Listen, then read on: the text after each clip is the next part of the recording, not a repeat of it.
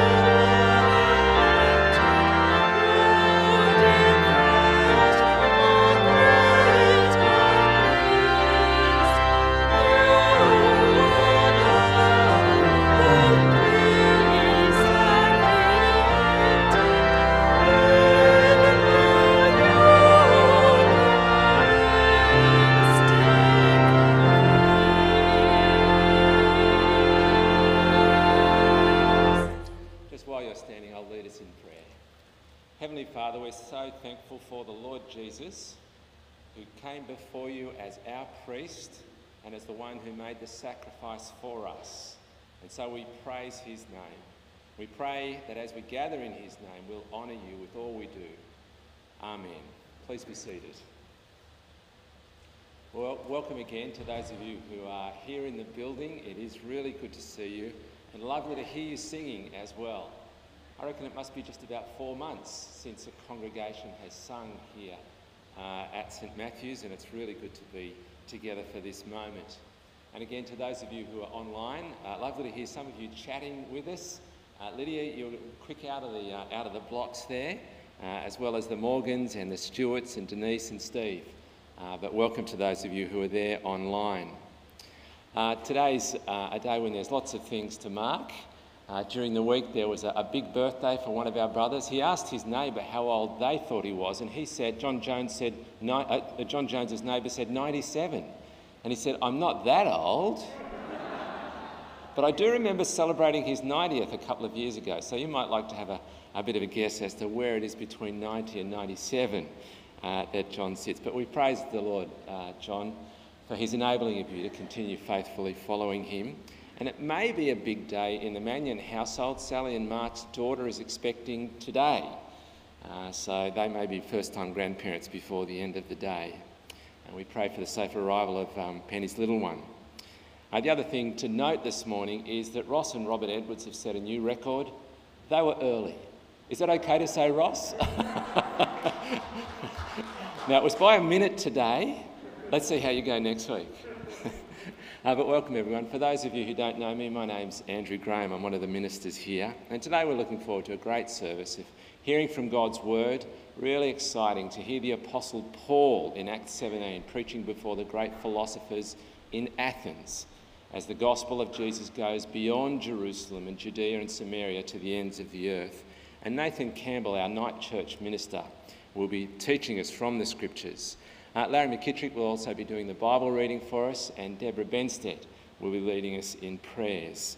But right now, we're going to together declare what it is that we believe about God's goodness and greatness expressed to us in the Lord Jesus as we recite an affirmation of faith from the book of Colossians.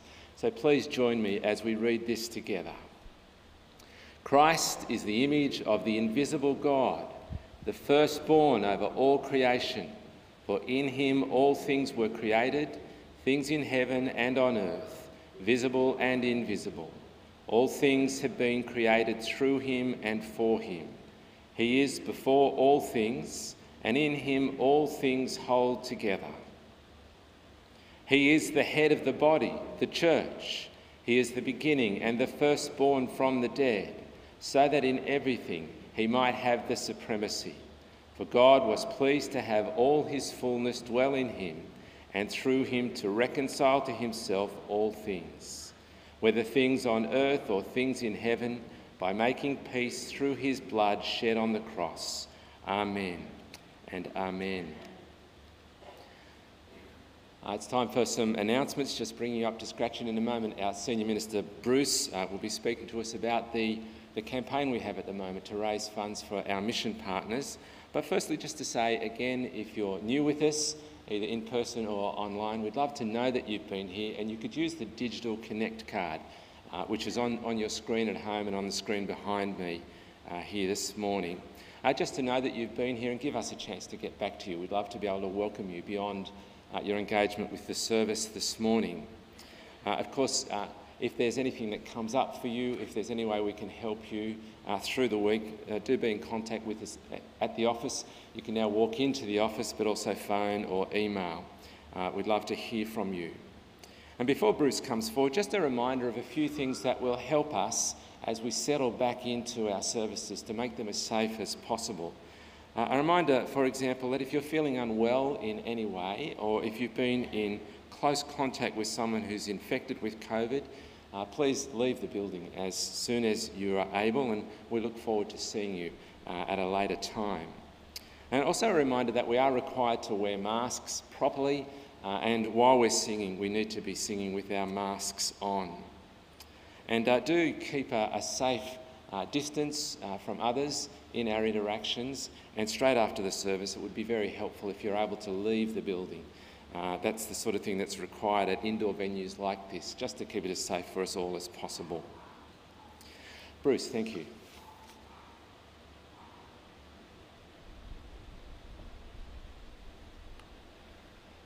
Good morning, everyone. Great to see you here, and good morning, everyone who's online. Look, I'll just make one little small addition. Um, singers can only sing if you're fully vaccinated. Um, so that's just from the government. Anyway, I will just leave that with you. Um, we are raising money as part of our Beyond series for our mission partners. Actually, I can take mine off, can't I? And um, we've got $120,000 to raise. We've got some incredible, heroic partners who work both here in Australia and overseas and we raised money for our tax deductible ones earlier in the year in June.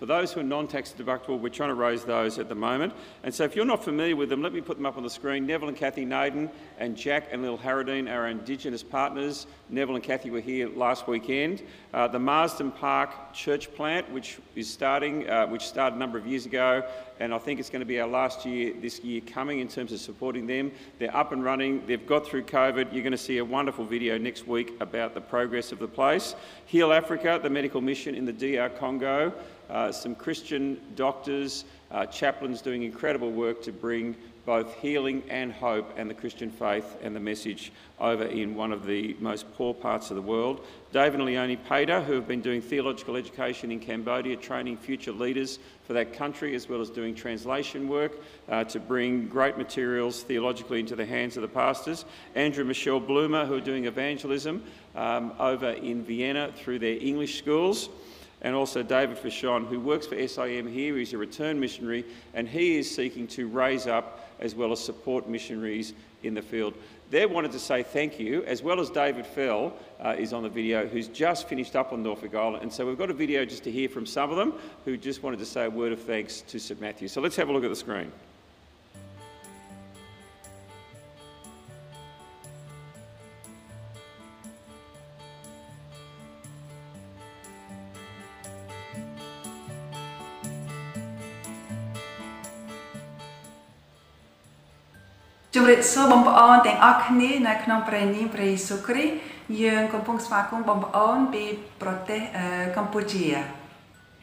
Greetings to our brothers and sisters in Jesus Christ. We bring special greetings to you from here in Cambodia. We want to thank you for your prayerful and financial care for us over the last 20 years of our ministry here in Phnom Penh. And especially in these last few years when we've been living here in the global pandemic, we've been able to serve with the confidence of knowing that we have you supporting and praying for us in many ways. And this has enabled us to be able to reach out to others around us with the good news of Jesus Christ, to be able to teach our students, uh, to be able to share with them through their pains and griefs and joys. And uh, we very much look forward to coming and seeing you soon. We hope to be back in Australia by Christmas, and so we'll probably be with you early next year. Thank you. Bye bye.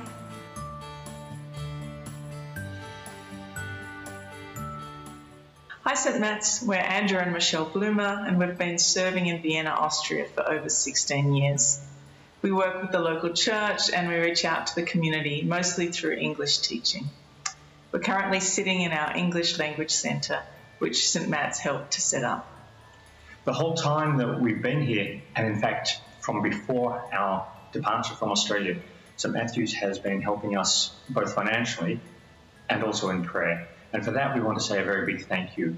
The work that we do here is a partnership. What we do on the ground is enabled by our supporters, such as St Matthew's, and without your help, we wouldn't be able to be doing what we're doing.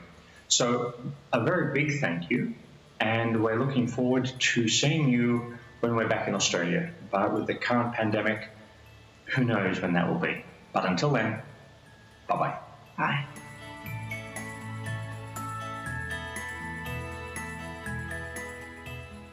Hey St Matt's Manly, David Crystal here. We're calling you from uh, Tasmania. Yeah, we've We're just started our close to Hobart. We've just started our long service leave, and uh, we left Norfolk Island just a couple of days ago. We wanted to say thank you so much for your support of our ministry and the ministry on Norfolk Island. So much has been achieved in the last seven years with your help, with your prayers, uh, with your financial support. In some cases, uh, your visits and practical support. Um, we've had women's Bible study. That's been a huge one. A, a ministry to single women. Barnacles. Barnacles, our youth and kids ministry, a youth group. Seven years ago, no youth group, no kids in any church on Norfolk, and, and now a thriving youth and kids ministry. So thank you so much. And we wanted to encourage you to. Keep supporting Norfolk Island, even though we're no longer there, God still is. So thanks again for your love for us, and we love you guys too. Have a great commitment series, and talk to you guys to- soon. And we hope to see you on the course so soon, come January. Okay, see you guys. Bye. Bye.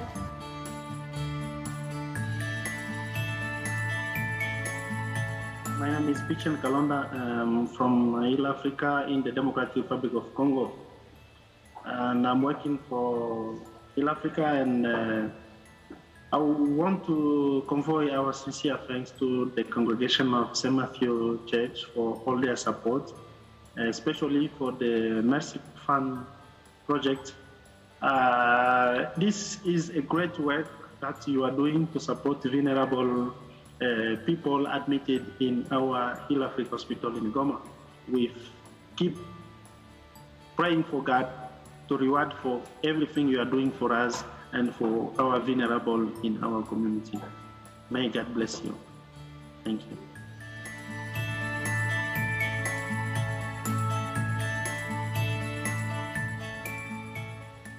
Greetings, St. Matt's.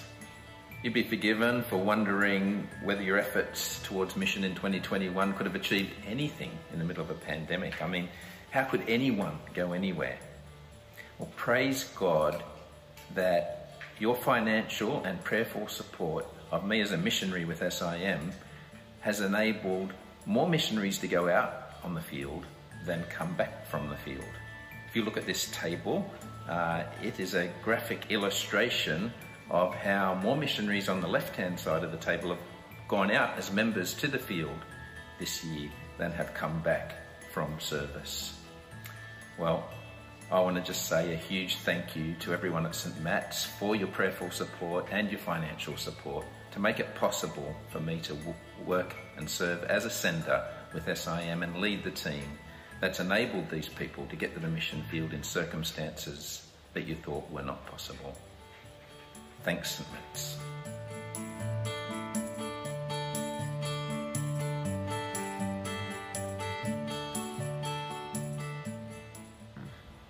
Hello to everybody at um, St Matt's at Manly.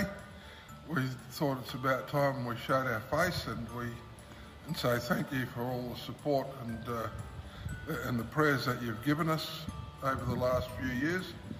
And uh, we understand that you're doing a, a fundraising at the moment to continue that support. And we just want to say how grateful we are and thank you for supporting the work of the Lord.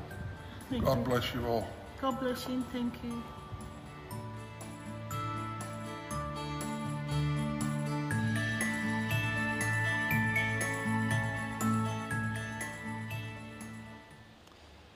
We can't all go, but we can all work together to support those who have gone. And it's a great privilege, I think, that we can partner with fantastic people who are serving in all kinds of places. And I just want to encourage you, I organised my donation this week, and I would encourage you to think about how you can give over and above to the mission work here at St Matthew's. And it's very simple. Um, previous years we've had some cards, but we're all electronic these days. And so if you just go to the website, uh, to the Give page, and that will pop up and there are details there on how to give. The main thing is make sure you tag your gift as missions and that will go absolutely towards our mission appeal and to supporting our wonderful missionaries for their next 12 months of service. That's it from me. Um, thank you, Andrew.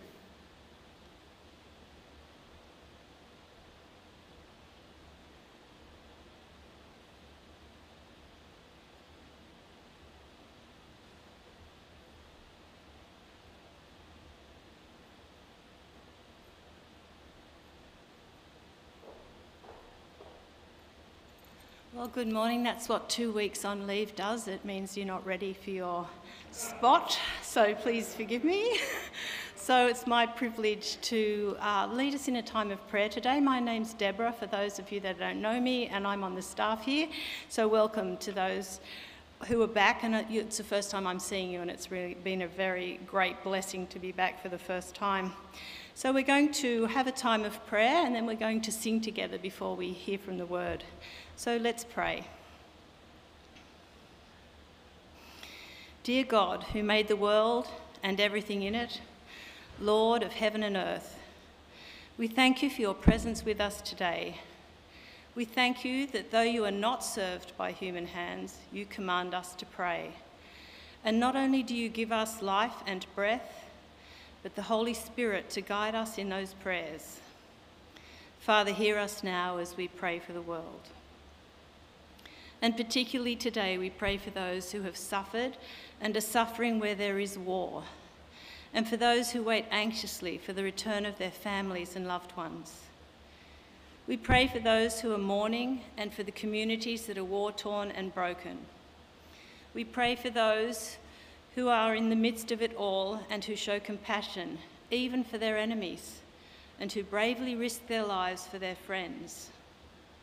We also pray for those who, in the aftermath of war and conflict, work tirelessly to bring peace. O Lord, grant us peace in our time and a longing for the day when people of every language, tribe, and nation will be brought into the unity of Christ's kingdom. We thank you for the privilege of partnering in the gospel with our mission partners Anchor RE Scripture, Heal Africa, the Philippines Missionary Fellowship, the Salvation Army in Manly, Marsden Park Church Plant, Neville and Kathy Naden, Jack and Lil Harradine, David and Crystal Fell, Andrew and Michelle Bloomer, David and Leonie Painter, and David Fauchon. Keep us faithful in our prayers, encouragement, and especially during this Beyond series in our financial support. Bless them as they faithfully share the message of Jesus with people beyond the immediate reach of St. Matthew's. And we pray for our community here, particularly in our workplaces. Father, you place us in diverse families, workplaces, and communities. We ask that we be a blessing in our places of work, wherever they are. We ask that you would remind us constantly to seek for the welfare of our workplaces and that you enable us to walk in integrity and harmony with colleagues to the benefit of all around us. May people know that we love you and may we always give an account of the hope that we have in you. And Lord, we ask for comfort and healing for those who may be about to undergo surgery, who are suffering through illness or injury, who are mentally afflicted, and for those in the last stages of their earthly lives as they prepare to meet you. Be with them, lift them above the storm as they put their hope in you. And we particularly bring before you now those that are in our own hearts and minds.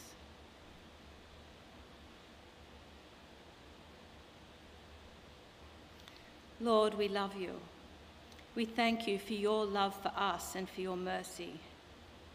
Fill us with thanks and praise for who you are and what you have done for us in Jesus. We thank you that you're not far from any of us and that we are your offspring. And that is the confidence we have now as we seek you in our prayers and intercessions. We leave them with you and ask that you would answer in Jesus' name. Amen.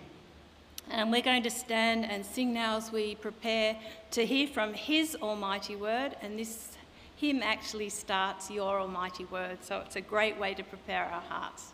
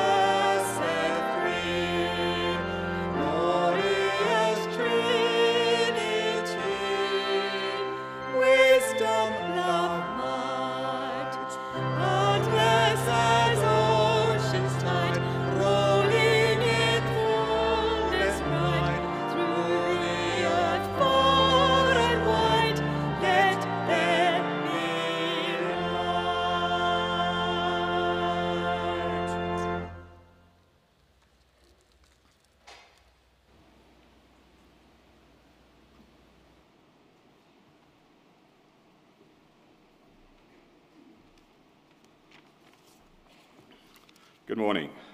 Today's reading is from Acts chapter 16, verses, sorry, chapter 17, verses 16 to 34, which is on page 1111 on the church Bibles, which apparently we're able to use today.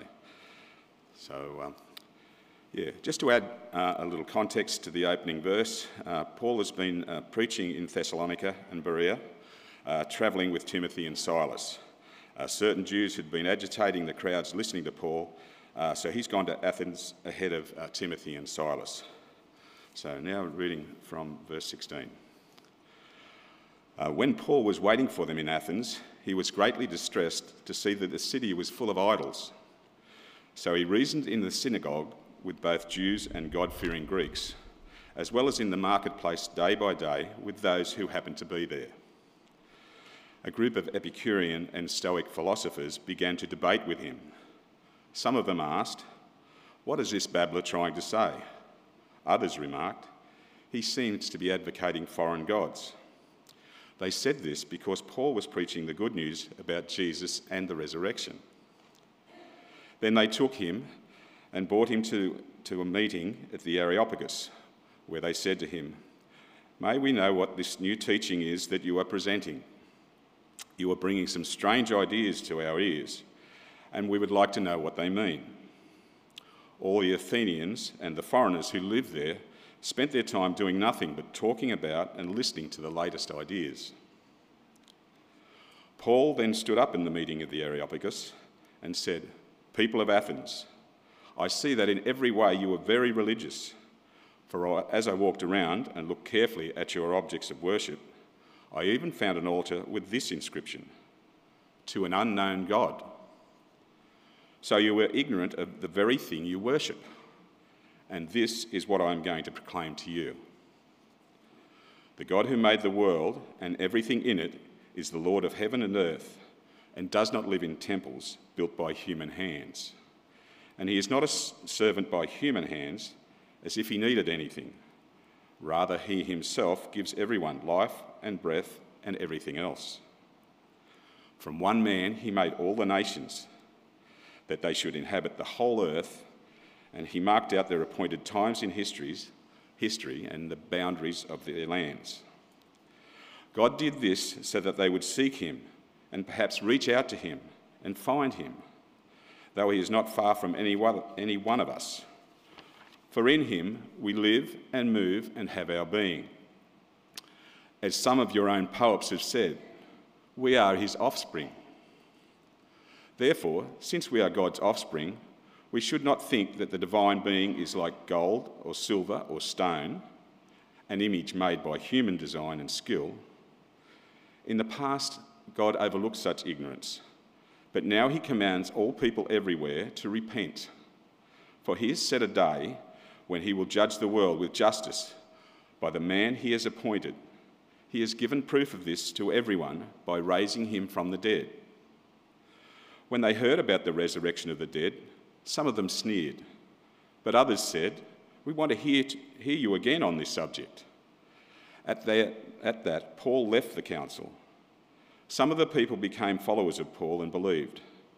Among, among them was Dionysius, a member of the Areopagus, also a woman named Damaris, and a number of others. The word of the Lord.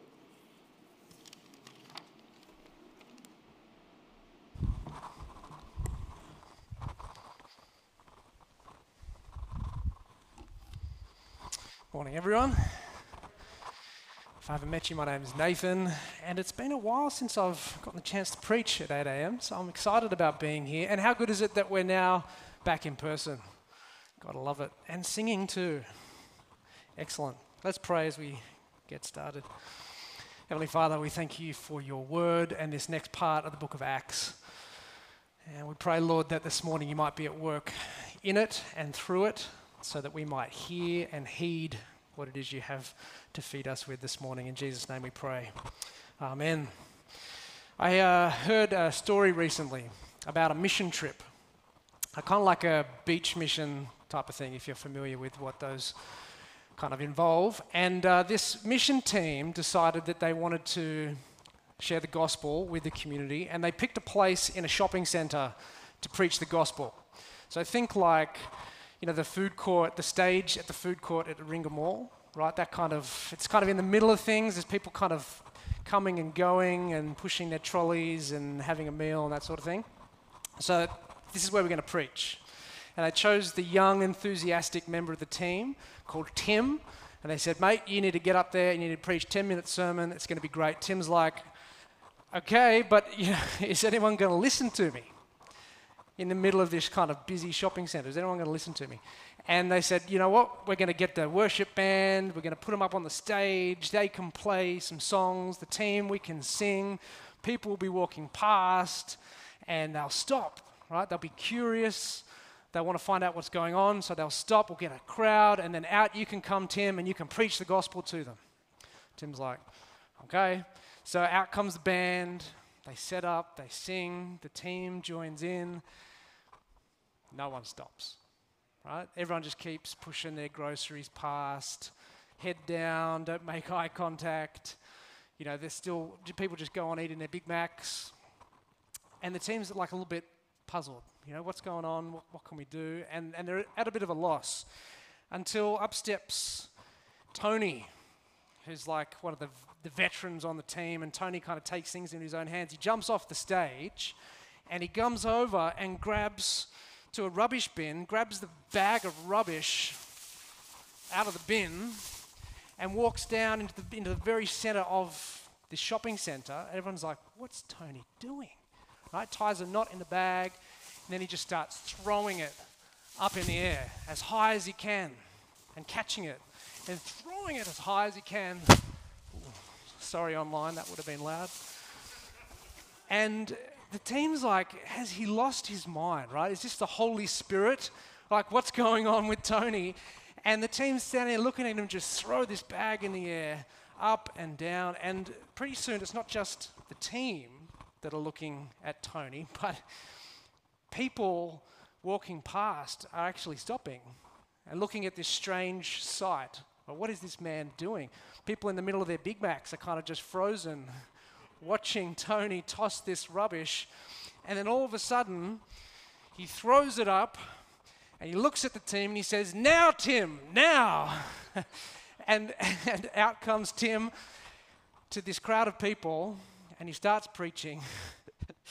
and the crowd evaporates just as soon as it had appeared. Nice try, Tony. I wonder have you ever felt like that when it comes to trying to share the gospel? Now, not, not on a street corner or in the middle of a shopping center, but just with the people that you know. Are they actually going to listen? And if they do, what are they going to make of it? Will they even care? I wonder if you've ever felt like that or asked those kinds of questions. Now, I like that story because of the way it, it really speaks to the difficulty we face today trying to speak the truth of the gospel to people who don't want to hear it. You know, these days everyone's encouraged to embrace their own truth, aren't they? Uh, people don't want to be told what to believe. They want to discover, they want to discover on their own, don't they? Where does the gospel fit into that?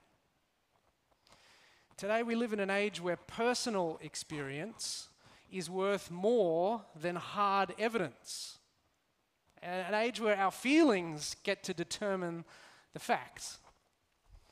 How do we speak the gospel into that space? And when we do, are people even going to listen? Well, that tension is actually not new. In fact, the Apostle Paul faces a very similar challenge in our passage today in Acts chapter 17. This section of Acts that we've been walking through uh, it really tracks the movement of the gospel as it goes out to the ends of the earth. And the, the Apostle Paul, of course, is one of the linchpins in this mission. As we come to him today, he's partway through the second of three missionary trips. This one is quite a bit longer than his first trip. And last week, if you were with us, you might remember he got imprisoned in the city of Philippi. And, and yet we saw, despite that, there were some pretty remarkable conversion stories to come out of his time in that city. As you can see up on the map, uh, from Philippi at the top, Paul and his crew kind of make their way down to the cities of Thessalonica, and then to Berea, and things are, are, fairly hostile for them in both of those places. And in the end, Paul actually is, is forced to escape to Athens on his own. And he ends up hanging around there for some time, waiting for Silas and Timothy to arrive. Now, out of all the strange and foreign places that Paul has visited so far, chances are Athens is probably the one that we're most familiar with. It's a city of tremendous antiquity, isn't it? It's, it's referred to as the cradle of democracy. It's a place that's renowned for its contributions to classical art and literature, to drama and philosophy. It was really an unrivaled hotbed of culture in the ancient world. Just to give you a sense of that, here is a famous fresco painted in the early 1500s by the Renaissance artist Raphael. If you ever had the chance to go to the Vatican, you might have actually seen this because that's where it resides. Uh, and it's called the School of Athens. It's a bit of a who's who of classical philosophy. Guys like Pythagoras, Archimedes, and Socrates are there. And at the very center of the, t- of the, of the, the picture, you can see there the two heavyweights of them all Plato and Aristotle. It's a pretty formidable collection. Now, they weren't all natives of Athens, only about a third of them were, but it, it speaks to the reputation of the place, right? The kind of philosophical shadow that must have loomed large over the city. This is the space that Paul steps into, right, as he arrives on the shores of Athens. As usual, he begins by preaching first to the Jews in the local synagogue. Eventually, he then moves his message out into the agora, the marketplace. That was going to be the best chance for him to actually reach the people of Athens. Now, he doesn't sing worship songs or throw around bags of garbage. We're told he just spoke about Jesus and resurrection. We don't know how long he was at it for, but eventually some philosophers hear, and they're confused. They're confused. Verse 18 tell us that they think he's advocating for foreign gods.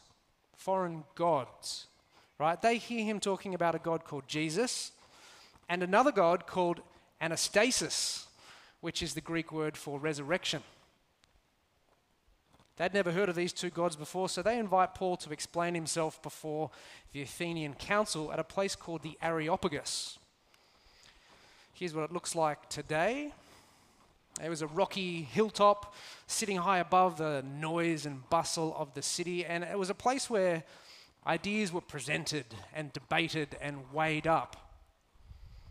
Here, in Athens, the cultural capital of the classical world, before the smartest, most influential people of the city, Paul's never had a better evangelistic opportunity than right now. What a moment. It's incredible. Now, I don't know how Paul would have been feeling. Don't know how you would have been feeling if you were in his position, but I can't imagine this fazed him all too much because what he goes on to stand and deliver is brilliant. So brilliant, in fact, you can see it there in the second picture. There's a plaque on the spot where his entire speech, word for word, is engraved in Greek. Isn't that amazing? So, what does he go on to say? Well, basically, Paul does a takedown of pagan idolatry. But the beauty of it is that it doesn't really feel like a takedown. You see, they had invited him to speak, and instead he invites them to meet the one true God. The one he says that they've actually been looking for all along. It's brilliant. And there are so many striking things you could pull out of his speech, and we only have time for a few. Firstly, I think it's really interesting how gently Paul speaks. And for those who are paying attention, Paul's tone actually should be a bit of a surprise because when he first arrives in Athens, there in, in verse 16, you can see he takes a look around and Luke says he was greatly distressed at what he sees. the city was full of idols. Now, this was Athens, after all, right? It, it, could have, it would have been bursting at the seams with religious cults from all across the known world.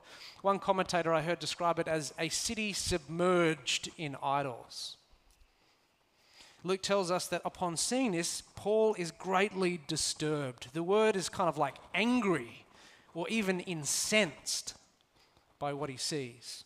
And yet, isn't it interesting? When he gets up to address the Areopagus, there's no hint of hostility, is there? There's no derision in his voice. He's measured and he's thoughtful and he's generous and he's wise in the way that he speaks. He doesn't let his anger dictate his approach. I think that's really interesting.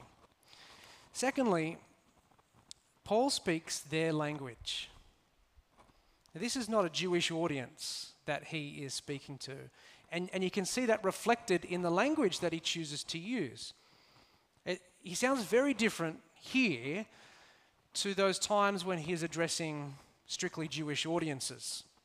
And you can actually see how different it is by just comparing it to, we've got a, a, a, synagogue speech of Paul's back in chapter 13 when he is in Pisidian Antioch and you can see there, right? He's, he, he recalls uh, Israel's history.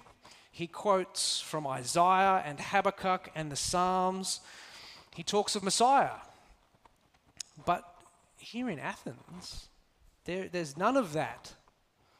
In fact, the only direct quotes that he drops in are from Greek philosophers, philosophers like Epimenides and Aratus.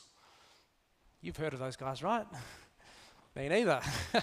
but everyone listening to Paul that day would have. They would have known who he was talking about.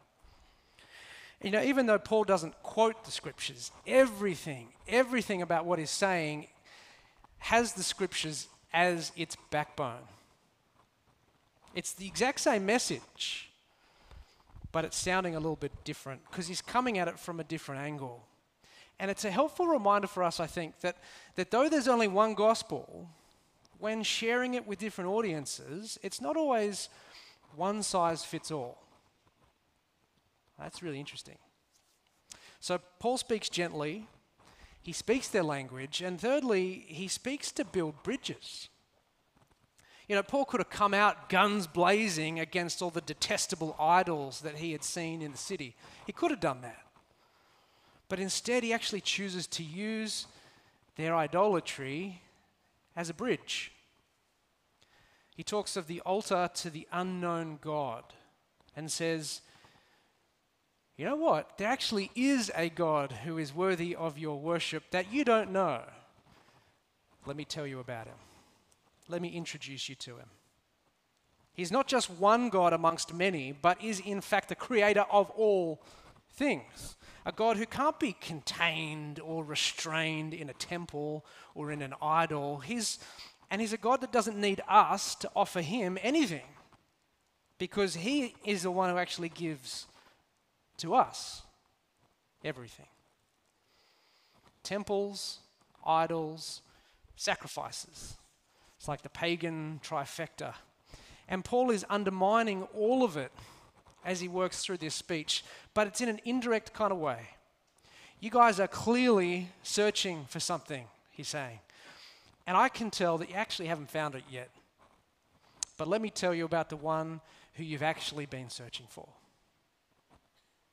He engages them with the gospel by looking at their world and revealing to them how the one true God actually makes sense of it all. And he does that all without tossing a single bag of rubbish. And you know, we can too. Because what was true for the city of Athens back then actually remains true for every city in our world today. It does. Whether they realize it or not, the gospel of Jesus actually is the answer that our world is looking for.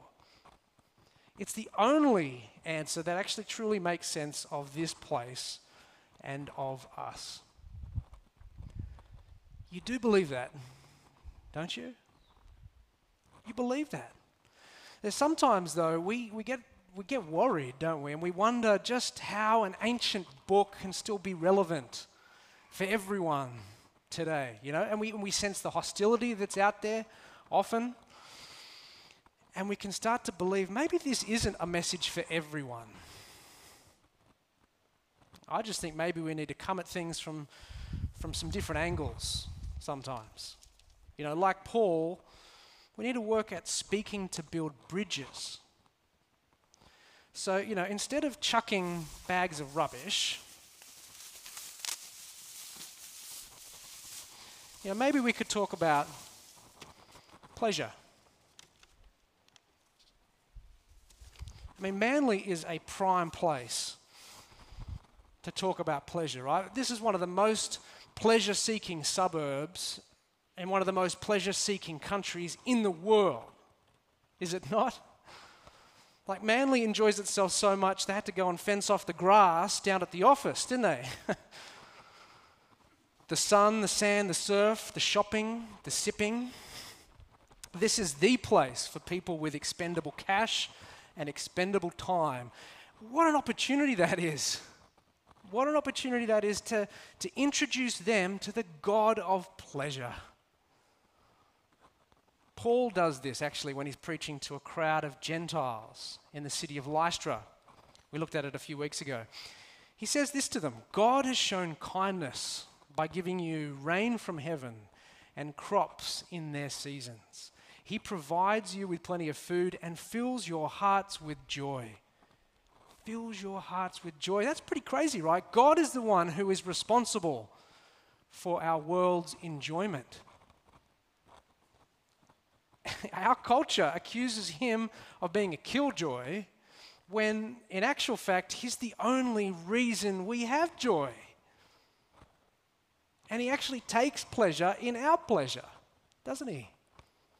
When he walked the earth, he turned water into wine and he spoke of the coming kingdom as if it was a, a vast wedding banquet. And when he fed thousands and thousands of people, he did so with so much food that they didn't even know what to do with the leftovers. Friends, our culture is searching for satisfaction. That's what it is. They want to be filled until they're full with the best things in life. And that is a search that can only reach its true end in coming to know the author of pleasure, the one who fills hearts with joy. So you could try that angle. Or what else could we do? We could have a look at justice, couldn't we?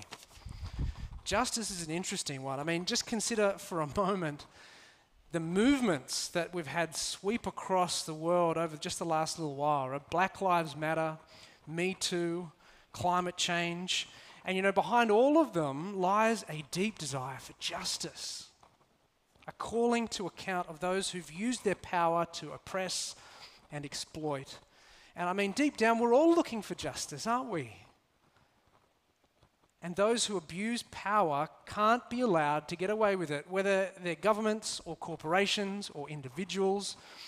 And yet, friends, the search for lasting justice is a search that will never end. Not really, because there'll always be new causes to join and new injustices to oppose. But not when it comes to the God of justice, the one who knows all, who sees all. And as Paul explains to the Athenians, who has fixed a day when all things will be brought into account. That will be a day of flawless lasting justice, where no foul deed will be missed, no vile act of abuse just swept under the rug. The gospel reveals God's commitment to making things right once and for all. Well, then there's the topic of suffering. these days, suffering is considered the highest form of evil. Don't know if you've noticed that. But, you know, the state parliament has again begun debating the assisted dying bill this week.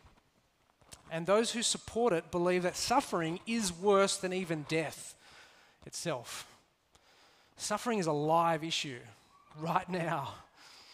And it's, it's often held up as the strongest argument against God's existence. I'm sure you're aware of that, right? How can, how can God be both loving and powerful when suffering exists? But, friends, you know, the problem of suffering is, is no problem at all for our gospel.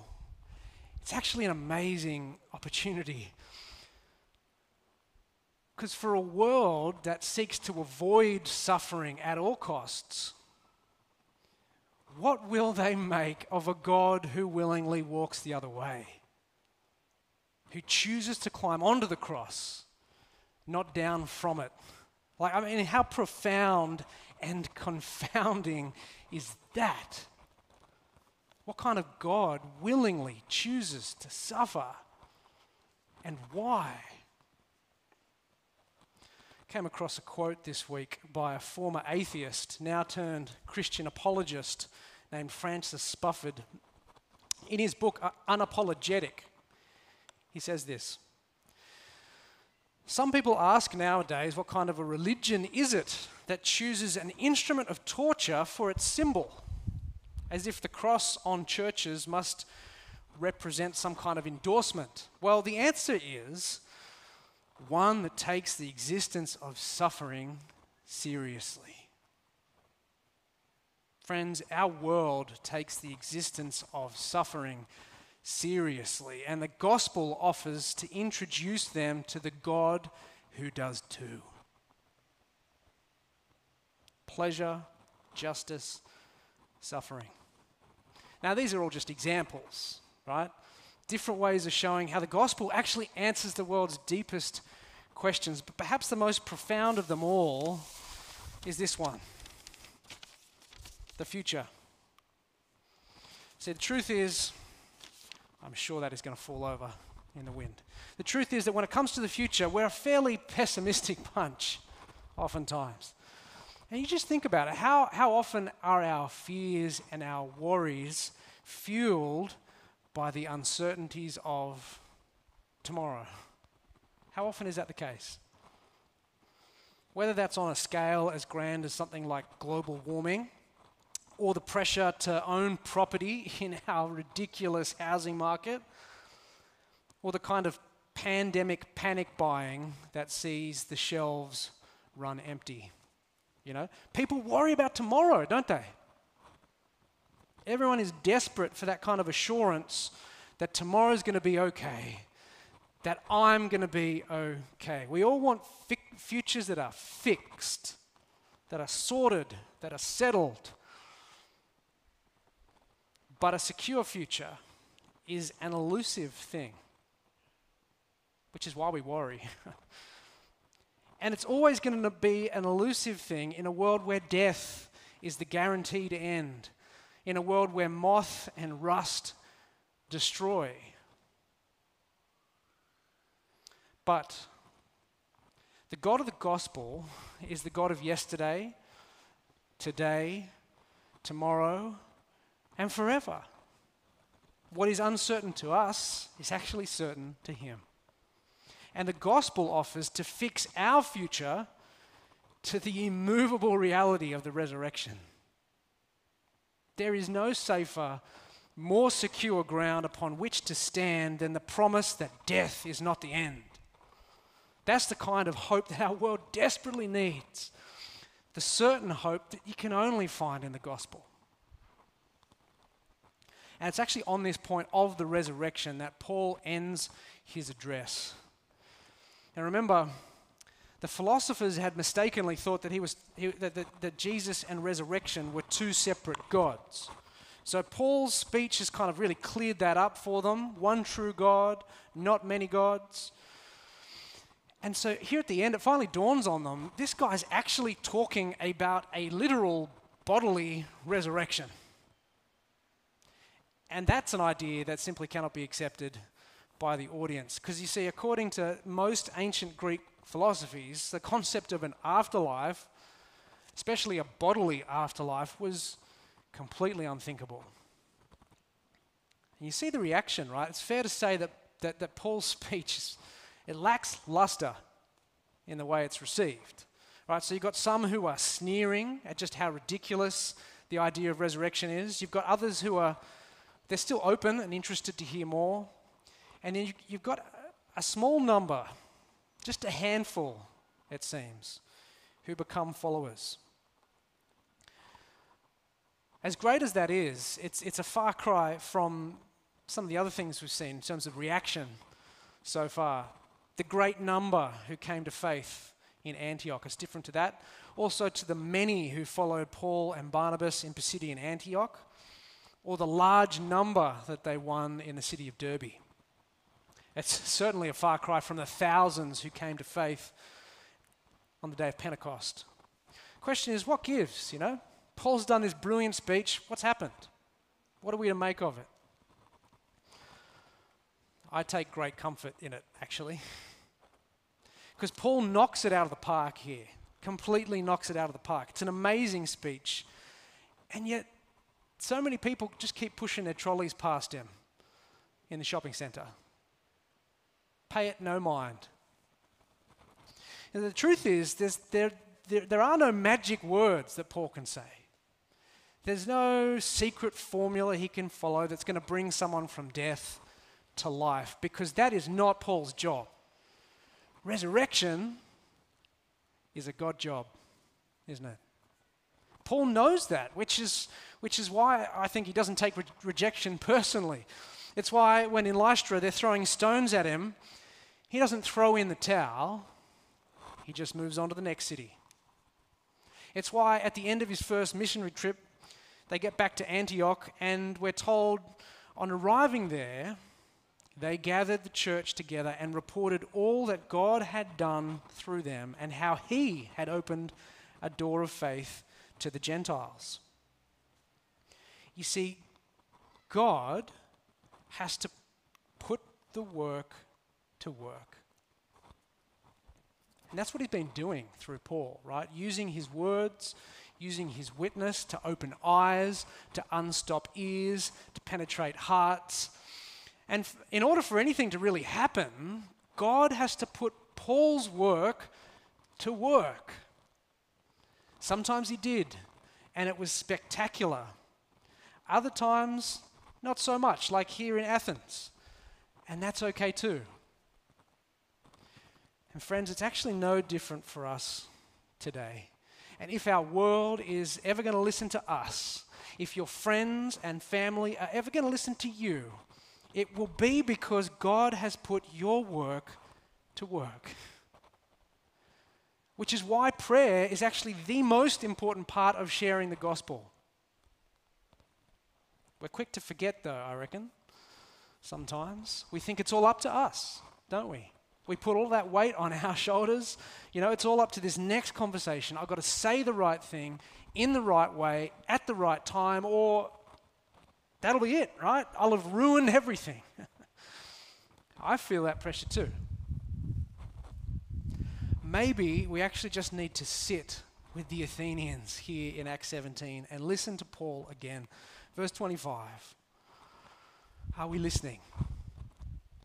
He is not served by human hands, Paul says, as if he needed anything. Rather, he gives everyone life and breath and everything else. Friends, He is the Lord of heaven and earth. He doesn't need us.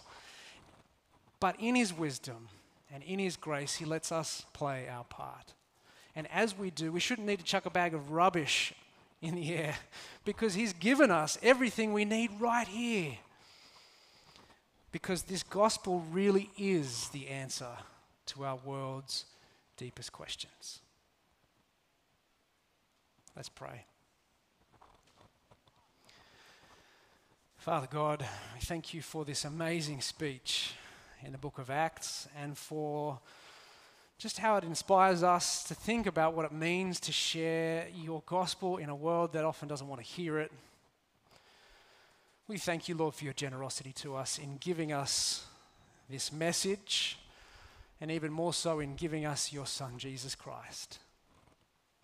Pray, Lord, that you would give us boldness and even more than boldness, that you would give us trust and dependence in the work you will be doing through our work to your glory. We pray these things in Jesus' name. Amen. Amen. We're going to sing our final song. I'm told that this is actually a new song, which is very exciting. And it was actually chosen well before we realized that we were going to be able to sing together this morning. So I want to encourage you, if you're not familiar with it, that's okay. Feel free to listen and join in when you feel comfortable. Let's stand and sing.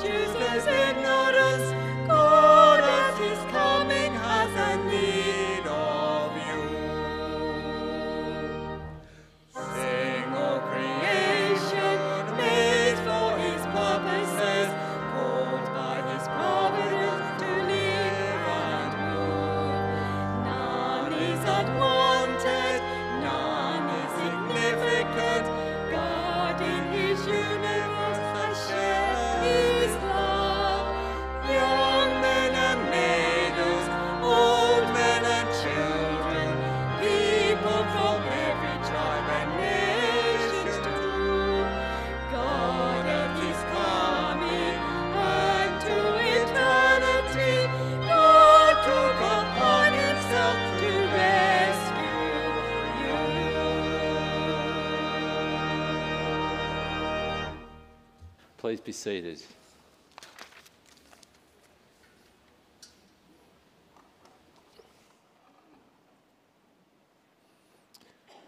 I'm hoping you've each got one of these little communion packs. If you don't, please raise your hand and uh, one of our welcomers will uh, come forward and give you one. There's uh, need for at least one down here, one way back there. Terrific. Thanks, Ken.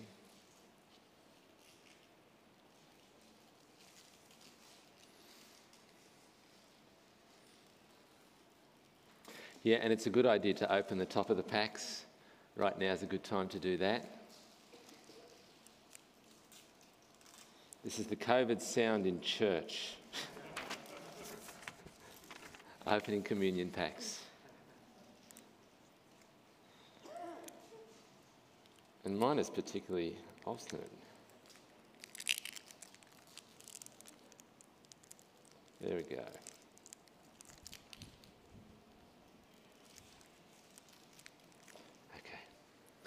Alrighty. So what are we doing with this little bit of uh, this, this bit of bread here and the cup of uh, wine?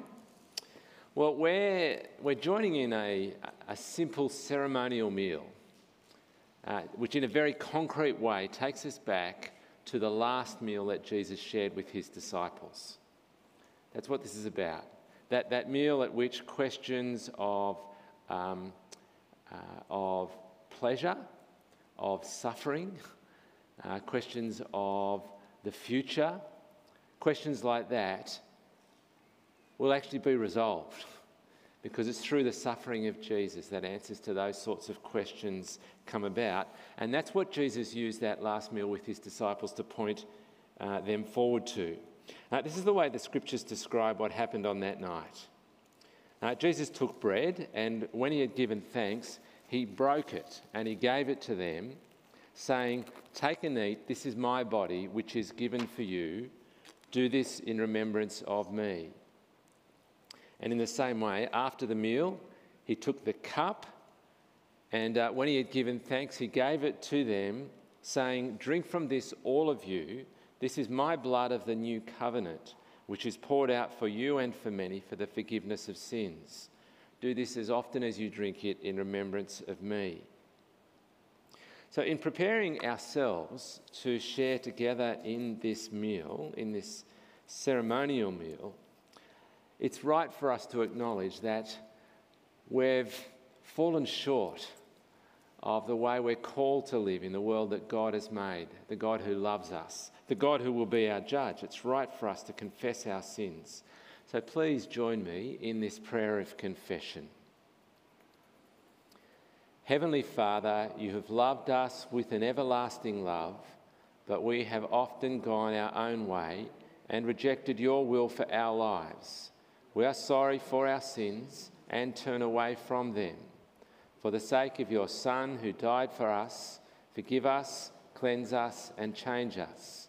By your Holy Spirit, enable us to live for you and to please you in every way. For the glory of our Lord Jesus Christ. Amen. Friends, it's a wonderful thing to know the God who made us, the Holy God, is slow to anger and full of compassion, and that because of the death of Jesus for us, all who humbly repent and turn to Jesus are not condemned, and we find forgiveness in him. So let's, uh, let's take the bread, and as we do so, let's remember the body of Jesus that was given for us and feed on him in our hearts by faith with thanksgiving.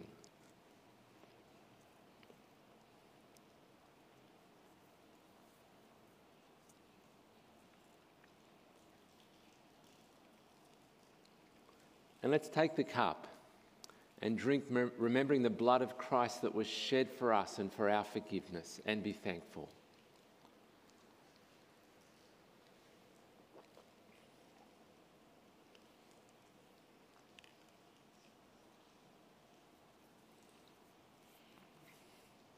And let's pray together now, thanking God and dedicating ourselves to His service. Father of all, we give you thanks and praise that when we were still far off, you met us in your Son and brought us home. Dying and living, he declared your love, gave us grace, and opened the gate of glory. May we who share Christ's body live his risen life. We who drink his cup bring life to others. We whom the Spirit lights give light to the world. Keep us in this hope that we have grasped so we and all your children shall be free, and the whole earth live to praise your name. Amen. Well, friends, uh, that closes our service. So I'm going to ask you to stand uh, just to, with a, um, an encouragement to leave the building as soon as you're able. Find some others to have a coffee with in one of the local coffee shops. You could, of course, come and use the courtyard here, which is open, and there is some seating there and uh, some shade as well. But as we leave, let's commit one another to God's care for us. In the words of the grace, may the grace of our Lord Jesus Christ and the love of God and the fellowship of the Holy Spirit be with us all evermore. Amen. Amen.